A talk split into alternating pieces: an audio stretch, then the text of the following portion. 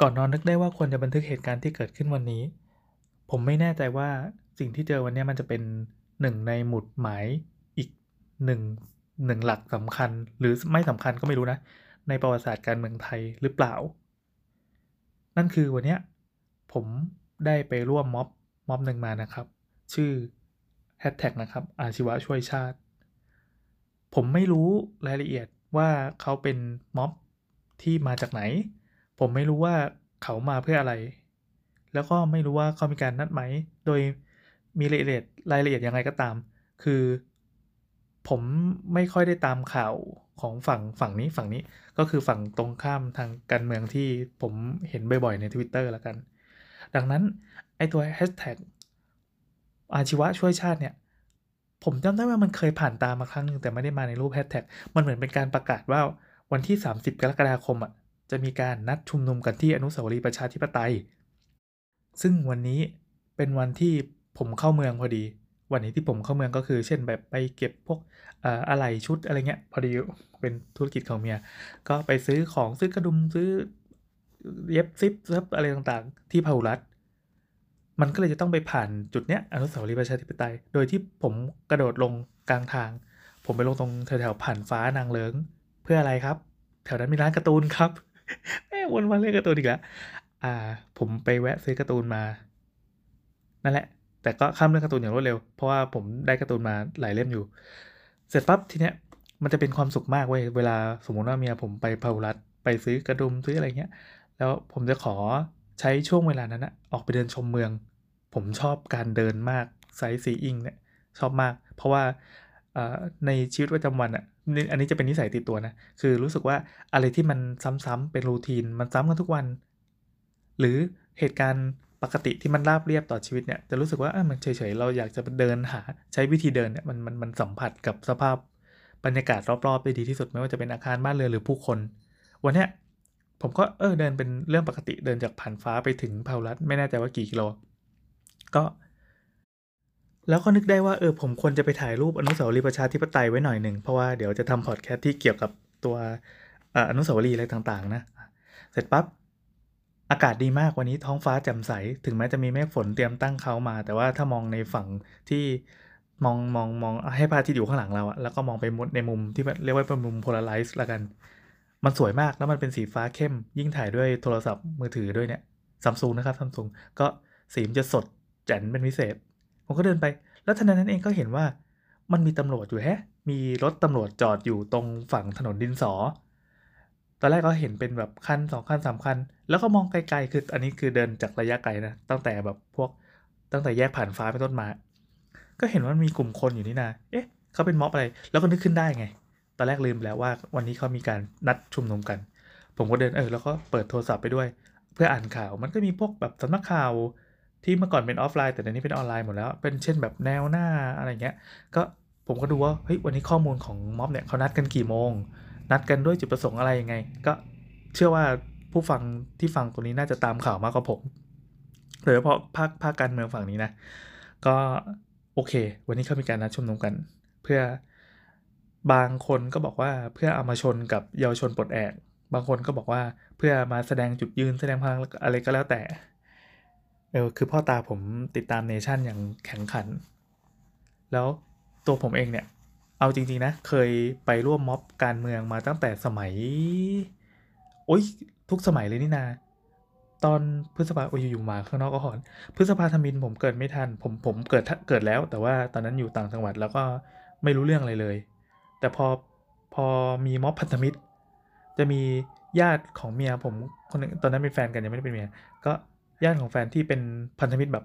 แรงกล้าแบบคาดผมตลอดเวลาและใส่เสื้อเหลืองกู้ชาติมีมือตบอะไรพวกนี้ตลอดเวลา ผมพอดีพอเข้ามาเข้าเข้ามาในเมือง ผมก็จะต้องไปคอยดูแลดูอาหารการกินน้ำท่าอะไรแล้วก็ไหนๆก็ไปดูด้วย อย่างที่บอกว่าผมเป็นคนชอบเดินเมือง การเดินเมืองก็คือไปดูสภาพอะไรที่มันมันมันตื่นเต้นมัน wow อะซึ่งในม็อบมันมี wow factor อยู่เยอะมากเว้ยมันมีคนเอาอาหารมาแจก มีคนทำขนมให้กินฟรี มียามาม่าให้กินฟรี มีน้ำแปลกๆ มีไอติมแปลกๆ โดยเฉพาะม็อบฝั่งฝั่งเนี้ยเรียกว่าเรียกว่าฝั่งเสื้อเหลืองแล้วกันฝั่งพันธมิตรสมัยนั้นยังไม่มีเสื้อเหลืองเนาะก็ฝั่งพันธมิตรเนี่ยมันสนุกมากเลยมันมีแบบร้องอย่างที่เขาบอกว่าอาหารฟรีดนตรีเพราะอะอันนี้จริงเลย เพราะว่าไม่รู้ว่าเขามีเขามีนายทุนสนับสนุนมาจากไหน แต่เอาจริงก็คือคนที่เป็นติ่งเนี่ยเขาจะ เปย์อะเออเออเออจริงๆมันก็คือเป็นด้อมด้อมหนึ่งนะ อันนี้เป็นด้อมพันธมิตรแล้วกัน คนที่เป็นติ่งเขาจะเปย์แล้วก็เปย์เยอะด้วยทำให้ผมได้กินของฟรีตลอดเลย ตอนที่แบบไปดูนะ คือคือน้าจะโทรมาอ้าวตอนนี้มาเข้าเมืองแล้วนะ มาเข้ากรุง เราก็จะแวะไปอ้าวนะเป็นไงบ้างแบบไปถามสารทุกข์สุกดิบกัน แล้วก็นั่งอยู่ในม็อบนั่นแหละ แล้วพอเหตุการณ์มันผ่านไปแบบถึงประมาณปี 51 มั้งผมไม่แน่ใจว่าเป็นปีนั้นหรือเปล่านะ คือผมถ่ายพรีเวดดิ้งก็ ตอนนั้นไปหา location แถววังหลัง หาสถานที่มันที่มันดูแบบรกๆอะสังกะสีสังกะสีอะไรเงี้ย ผมก็พาตากล้องไปเป็นก็เป็นรุ่นน้องที่จากกันนี่แหละก็ถ่ายๆเสร็จปั๊บก็เฮ้ยมันมีสถานการณ์ที่ไม่ค่อยปกติอยู่นี่หว่าเราอาศัยซีนนั้นเป็นซีนฉากถ่ายรูป ต้องอธิบายก่อนนะครับว่า สภาพบ้านเมืองตอนนั้นกับตอนเนี้ยต่างกันสิ้นเชิงเลยม็อบมันเพิ่งมี เกิดขึ้นได้ไม่นานแล้วก็ยังไม่เกิดการย่อยุกระทบกระทั่งจนเกิดการใช้กำลัง ระเบิด N79 ที่อาจจะเคยได้ยินถ้าใครที่เกิดทันในยุคนั้นนะที่มันมีแบบปุ้งโผล่ไปกลางม็อบอะไรเงี้ยตอนนั้นยังไม่มียังเป็นแบบใสๆเลยเป็นแบบม็อบระดับแบบประถมมัธยมกันอยู่เลย ผมก็อาศัยซีนที่ทำเนียบรัฐบาลก็ไปถ่ายพรีเวดดิ้งจำได้ตอนนั้นออกข่าวหน้าหนึ่งทุกทุกฉบับเลยโดยที่แบบตัวเองก็ไม่ได้ตั้งใจและไม่ได้เต็มใจนัก แต่ก็ ถูกบิดเบือนเอาไปลงอะไรมากมาย จนทุกวันนี้ยังมีคนทักอยู่เลยว่าแบบแบบผมก็เป็นสลิมคนหนึ่งที่เข้าไปถ่ายแล้วเป็นไงล่ะความคิดทางการเมืองคุณตอนนั้นตอนนี้เป็นยังไงเปลี่ยนไปหรือยัง ผมจะบอกว่าผมก็เป็นอย่างนี้แหละ เออไอเรื่องการแสดงออกทางการเมืองเนี่ยพออยู่ไปสักพักหนึ่งก็จะรู้ว่าไอคอนทราสต์นี่มันแรงมากๆเนี่ยพอโตขึ้นปั๊บมันจะค่อยๆ ปรับให้ ปรับให้กลมขึ้น ปรับให้เริ่มมีสกรีนโทนหลาย ๆ แบบหลายๆเฉดมากขึ้น ซึ่ง ผมก็มีเฉดของผมอะโอเค เราจะไม่พูดเรื่องการเมืองกัน แต่เอาเป็นว่าหลังจากม็อบพันธมิตรเป็นต้นมา ผมก็ไปแจมทุกม็อบเลย เท่าที่เท่าที่รู้สึกว่าเราได้ผ่านไปแล้วเราก็อยากไปสัมผัสบรรยากาศในนั้น ก็อันนี้ก็ดูเป็นนิสัยอีกนอแล้วนะคือ ไม่ได้เข้าไปปั๊บแล้วก็เข้าไปเจ็บปวดเข้าไปแบกรับความทุกข์ยากของเขาอะเพราะเราก็รู้สึกว่าเราก็มีวิธีต่อสู้ของเราเรามีวิธีการแสดงออกของเรา แต่ว่า การเข้าไปอยู่ในนั้น มันทำให้เราได้สัมผัสบรรยากาศได้เห็นบรรยากาศที่มันไม่ใช่ภาวะวิสัยปกติคือเหตุการณ์บ้านเมืองปกติก็คือออกไปปั๊บขึ้นรถเมล์ไปทำงานกลับบ้านอะไรเงี้ย แต่เนี้ยมันคือเป็นสิ่งที่อืมถ้าเป็นหนังหนังสปีลเบิร์กเรื่องหนึ่งแต่มันชื่อเรื่องอะไรวะ ชื่อเรื่องซูเปอร์เอมันเป็นเรื่องของกลุ่มเด็กกลุ่มหนึ่งที่ชอบถ่ายหนัง แล้วก็ถ้าเจออะไรที่เป็น scene ใหญ่ ๆ อลังการหรือว่า ทำ production ธรรมดายังไงก็ไม่มีทางทำได้ เช่นแบบอยู่ก็มีรถไฟมาตกรางให้เห็นต่อหน้าอะไรเงี้ย อันนี้เรียกว่าเหมือนไม่แน่ใจว่าในหนังเขาเรียกว่าอะไร มันเหมือนเป็นแปลเป็นไทยว่าคุณค่า production อะ มันมี production อลังการ ผมชอบ scene ที่มันเป็นอย่างเงี้ย อยู่ๆมีไฟไหม้ตู้มขึ้นมาแล้วอยู่ๆมีระเบิดตู้มขึ้นมาต่อหน้า เออ อย่างม็อบเนี่ยก็ไม่ใช่เหตุการณ์ปกติที่เราจะได้เจอกัน หรือเหตุการณ์ทางการเมืองใหญ่ ๆ ที่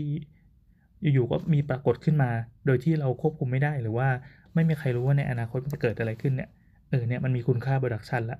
ผมชอบบรรยากาศแบบนี้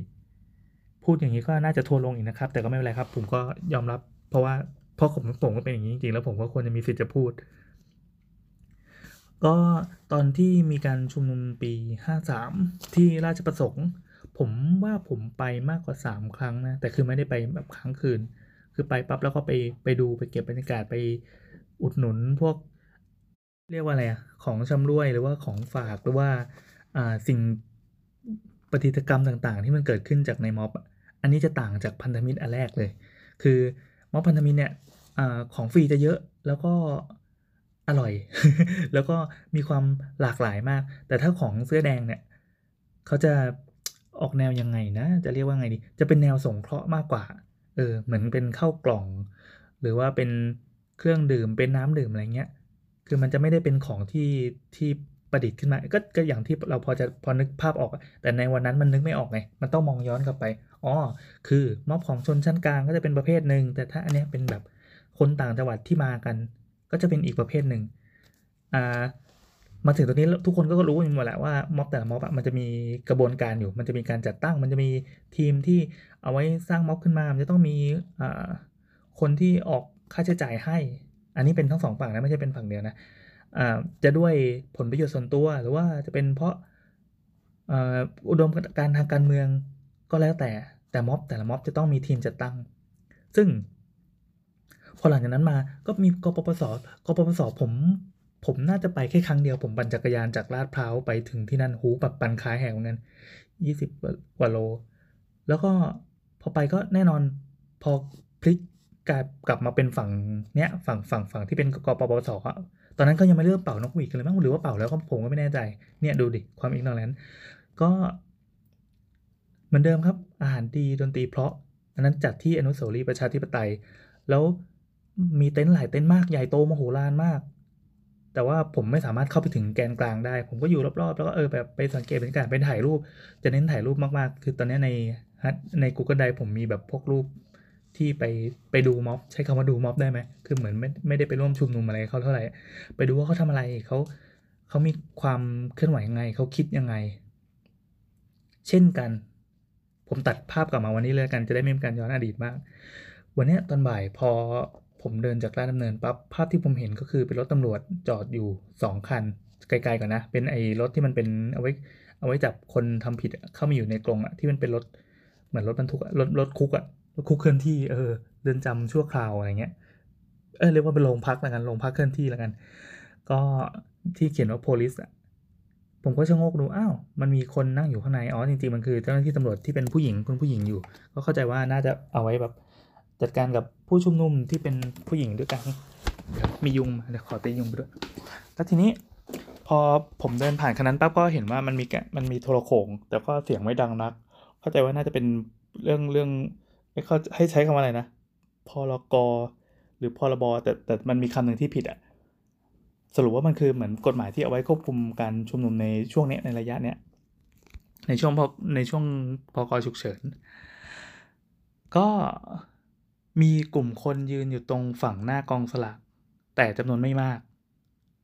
เอ่อน่าจะเป็นจำนวนแบบหลักประมาณร้อยสองร้อยคน โดยที่มีตำรวจเนี่ยยืนยืน ออยู่ตรงวงเวียนอนุสาวรีย์ประชาธิปไตย ล้อมรอบเป็นจำนวนเยอะพอสมควร ผมเดินเข้าไปหาพี่ตำรวจคนหนึ่งจริงๆเขาเป็นน้องไงเห็นเขาใส่หน้ากากตอนแรกคิดว่าพี่ไงก็ไปพี่ไปก่อนเลยพี่ครับผมเดินผ่านตรงนี้ได้ไหมครับ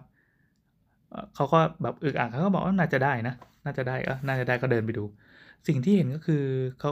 ตอนนี้ตอนนี้คือให้นึกบรรยากาศนะ ผมเดินอ้อมไปจากถนนดินสอไปถึงถึงอนุสาวรีย์แล้วแบบหันไปถ่ายรูปอะไรเรียบร้อยล้วสวยงามถ่ายรูปตำรวจตำรวจ แล้วพอหันกลับไปมันมีคนที่ยืนอยู่หน้ากองสลากยืนแบบเต็มฟุตบาทอะ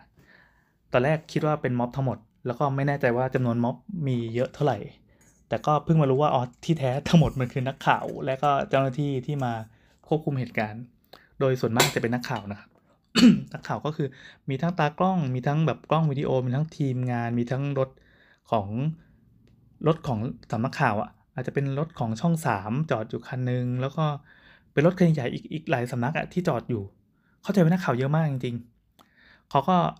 ขวางเต็มฟุตบาทเลย ผมจำเป็นจะต้องเดินไป เพื่อก็คือเดินฝ่าฝูงม็อบไป เพื่อจะไปจุดหมายของผมอะอ่าในเมื่อไปแล้วเอ้ยเราจะไปได้หรือเปล่าวะ เขาจะว่าอะไรเราหรือเปล่าวะคือเหมือนเขากำลังแถลงข่าวอยู่ แต่ว่าก็ไม่ใช่การแถลงข่าวทีเดียว มันมีคนที่ถือป้ายอยู่ประมาณ หลายป้ายนะ หลายป้ายแบบสี่ห้าป้ายหกเจ็ดป้ายทุกป้ายมันจะเป็นสีขาวที่เขียนด้วยปากกาตามาเอ่อที่น่าจะเป็นปากกาสีเงิน ถ้าจำไม่ผิดอันนี้เป็นความทรงจำมันอาจจะผิดเพี้ยนนะครับขออภัย ก็เขียนพวกคำคำต่างๆ ซึ่งเป็นคำแนวแนวเชิงประท้วงอะ่ะพอเดินผ่านไปปั๊บ ก็แหวกแหวกแหวกฝูงชนเข้าไป ผมก็นึกได้ว่าเฮ้ยเราใส่เสื้อที่เป็นตราทวิตเตอร์มานี่หว่า มีโลโก้ของทวิตเตอร์ชัดเลย เอ๊ะเอโลโก้ของทวิตเตอร์มันสื่อถึงอะไรหรือเปล่าวะ ที่มันเป็น negative ต่อการเดินไปฝ่าฝูงชนที่เขาอาจจะไม่โอเคกับม็อบฝั่งตรงข้ามอย่างที่ข่าวมันลงอะนะ เช่นเขา anti เยาวชนปลดแอกแล้วการใส่เสื้อทวิตเตอร์มามันจะสื่อถึงฝั่งนี้หรือเปล่า ผมก็เลยเอาโอเค เอากระเป๋าย่าม จากสะพายหลังมาไว้ข้างหน้า แล้วก็เดินกลับไปอีกครั้งหนึ่ง ครั้งนี้ก็เดินไปปั๊บแล้วก็กดไลฟ์ทีนี้การไลฟ์ใน Periscope ใน Twitter มันแย่มากเว้ย คือผมจำได้ว่าเมื่อหลายปีที่แล้วได้เคยลองมาแล้วครั้งหนึ่งพอกดไลฟ์ปั๊บรู้สึกว่าอาจจะเป็นข้อจำกัดของโทรศัพท์ Android นะ ที่พอไลฟ์ด้วยด้วยวิดีโอแบบสดๆอะภาพมันจะแย่ แล้วอันนี้น่าจะเป็นที่สัญญาณเน็ตด้วยเพราะว่าผมใช้โปรแค่สิบไอความเร็วมันแค่สิบเมก ภาพมันเลยแตกออกมาแย่มาก แล้วเสียงก็แย่เหมือนใช้เครื่องที่เรียกถ่ายก็มีคนบอก คือพอกดปั๊บผมก็เดินฝ่าฝ่าเข้าไปในม็อบว่าว่ามันมีเหตุการณ์อะไรเกิดขึ้นบ้างอย่างเงี้ย แล้วพอเงยหน้าไปดูในโทรศัพท์โอ้ยไม่ไหว ผมก็กดหยุดไลฟ์แล้วก็อาศัยถ่ายรูปเป็นภาพนิ่งดีกว่า น่าจะบันทึกแล้วก็เห็นอะไรอะไรได้มากกว่า ผมถ่ายรูปไปประมาณ 20 30 40 รูปในนั้น ก็ภาพเหตุการณ์ก็คือมีกลุ่มคนที่มาแล้วก็ ก็ปลาจะเรียกว่าปลาใสได้ไหมเหมือนแถลงร่วมกันแล้วกัน เป็นแถลงร่วมกันก็มีคุณลุงคุณป้าที่ดูเป็นคณะแกนนำอะ่ะก็ไปปั๊บแล้วก็ยกป้ายแล้วก็มีนักข่าวที่ล้อมเต็มไปหมดเลยนักข่าวเยอะจริงๆนักข่าวเยอะมาก ผมว่านักข่าวจะน่าจะเกิน 30 แล้วก็ตำรวจเยอะมาก แล้วก็พ่อค้าแม่ค้าที่เขาขายสลากกันอยู่พอดีหวยมันจะออกแล้วไงพ่อค้าแม่ค้าขายสลากแล้วก็มีพวกแบบขายอะไรนะขายนกกระทาขายน้ำอ้อย ที่เป็นรถเข็นที่อยู่แถวๆนั้นอยู่แล้วเขาก็ไปชะโงกดูว่าเกิดอะไรขึ้นอะไรเงี้ยแต่แล้วก็มาคอยขายให้กับคนที่มาชุมนุมด้วย กลายเป็นว่าลองดูว่าคนที่ชุมนุมเขาแต่งตัวยังไง ก็มีคนที่ใส่เสื้ออาชีวะ ที่เป็นตราอาชีวะเลยใส่เสื้อสีกรมท่าเหมือนเสื้อช็อปอะอยู่จริง ๆ อยู่อยู่ในนั้น กี่คนนะผมไม่กล้านับตัวเลข แต่อ้าวเอาพูดตรงนี้เลยกันว่าประมาณสิบกว่าคน ที่เห็นต่อหน้านะ อาจจะมีแบบอยู่ข้างหลังหรือว่าผมมองไม่เห็นจริงนอกนั้นจะใส่เสื้อสีเหลืองกันหมดเลย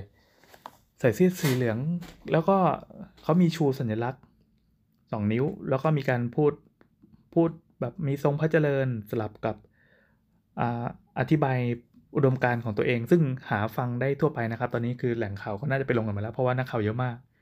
แล้วก็มีเจ้าหน้าที่ตำรวจที่ตอนแรกผมเข้าใจว่าประมาณ 50นายคือตำรวจเยอะจริงตำรวจเยอะมาก ล้อมเต็มหมดเลยแต่ว่าไม่มีการแบบ ไม่มีการบีบบังคับเลยอะไรทั้งสิ้นนะ เหมือนแค่มาดูแลความปลอดภัยเพื่อไม่ให้เกิดความวุ่นวายอะไรเงี้ย ตอนแรกผมคิดว่าประมาณ 50 แต่ว่าพอเดินไปถึงโซนที่เขาขายหวยกันเยอะแล้วก็เออทำหูฟังหล่นก็เลยเดินกลับมาจะเอาหูฟังเนี่ย ก็นับตำรวจเลยนี่เฮ้ยตำรวจเยอะมากตำรวจแบบ เยอะประประมาณเท่าๆกับม็อบอะผมว่าม็อบน่าจะมีประมาณร้อยคนตำรวจก็น้อยนะร้อยนาย ครับ อันนี้เรื่องน่าจะเป็นเรื่องจริงนะ เพราะว่าผมก็เดิน ถ่ายรูปแล้วก็เดินไลฟ์ไป ถ้าเกิดว่าใครที่ไปไปตาม Twitter หรือว่าไปดูบอดแคสต์วันนี้ถึงภาพมันจะแย่หน่อยแต่ครับ ลองเปิดแล้วก็นับหัวดูได้เลย ตอนแรกการเดินผ่านเนี่ยมันจะต่างกับการขับรถผ่าน พอเดินผ่านปั๊บเราสามารถเก็บรายละเอียดได้หมดเลยว่าใครพูดอะไรใครถือป้ายอะไรหรือว่าใครที่มีแสดงสีหน้าท่าทียังไงอืมผมจะถ่ายทอดยังไงไม่ให้มันจืดชืดมาก เพราะว่าผมเป็นคนเล่าเล่าเล่าแฟกต์อย่างเดียวแล้วกันอะ พอเดินย้อนกลับมาที่ถนนนินสอผมก็ตัดสินใจว่าโอเค ก็เก็บภาพที่เหลืออีกประมาณหนึ่ง แล้วก็ได้เวลาจากพอจากปั๊บปั๊บผมก็พิมพ์ทวิตไปเรื่อยๆแล้วก็ปรากฏว่ามีคนก็สนใจเยอะแยะมากมาย มีคนดูดรูปไปแล้วไปไปทวิตใหม่โอ้รีเป็นหมื่นเลย คือผมเป็นคนที่มีคนรีทวิตไม่เยอะ อันนี้เป็นเป็นปริศนาประจำตัว คืออย่างที่บอกว่าจำนวนคน Follow มันมันไม่ได้สะท้อนอะไรนะครับ เพราะว่าผมไม่ค่อยเล่นทวิตเตอร์ตามตามสไตล์ที่เขานิยมกัน เดี๋ยวเจอยุงเจอยุงขอตีก่อน อ่า โอเค แล้วต่อ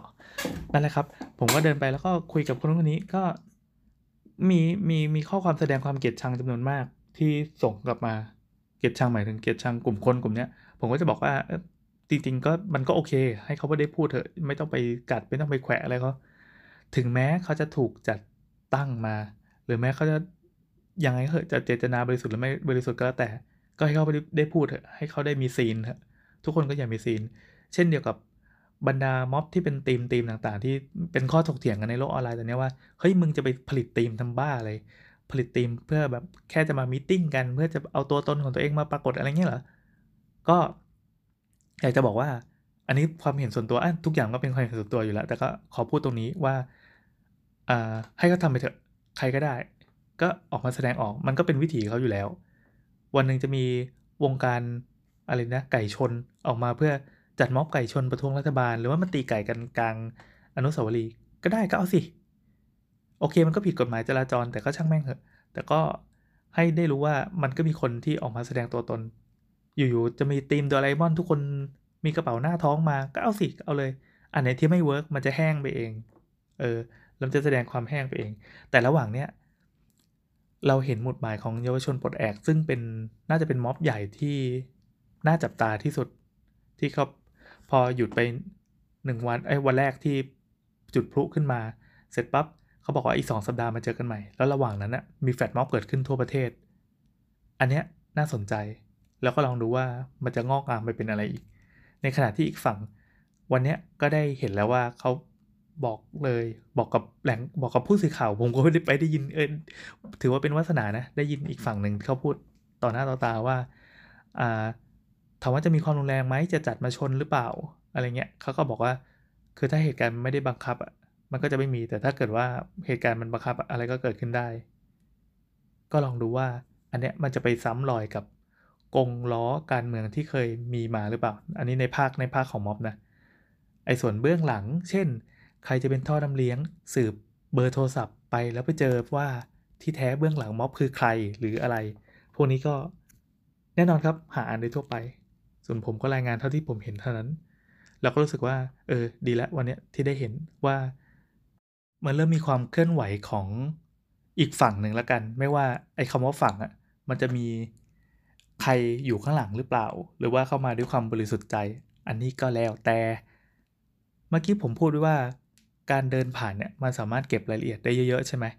เออผมก็ไปทำธุระอะไรเสร็จปั๊บก็คือเดินไปถึงพาหุรัสเสร็จเรียบร้อย แล้วก็พอตอนกลับบ้านจะต้องขับรถผ่านมาจุดนี้อีกครั้งหนึ่งแน่นอนว่าม็อบยังอยู่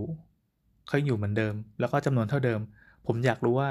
เฮ้ยจริงๆแล้วจำนวนเขาเยอะขนาดไหนวะเมื่อกี้เราเดินผ่านแบบมันต้องมันต้องอาศัยความใจเต้นน่าดูนะ เพราะว่า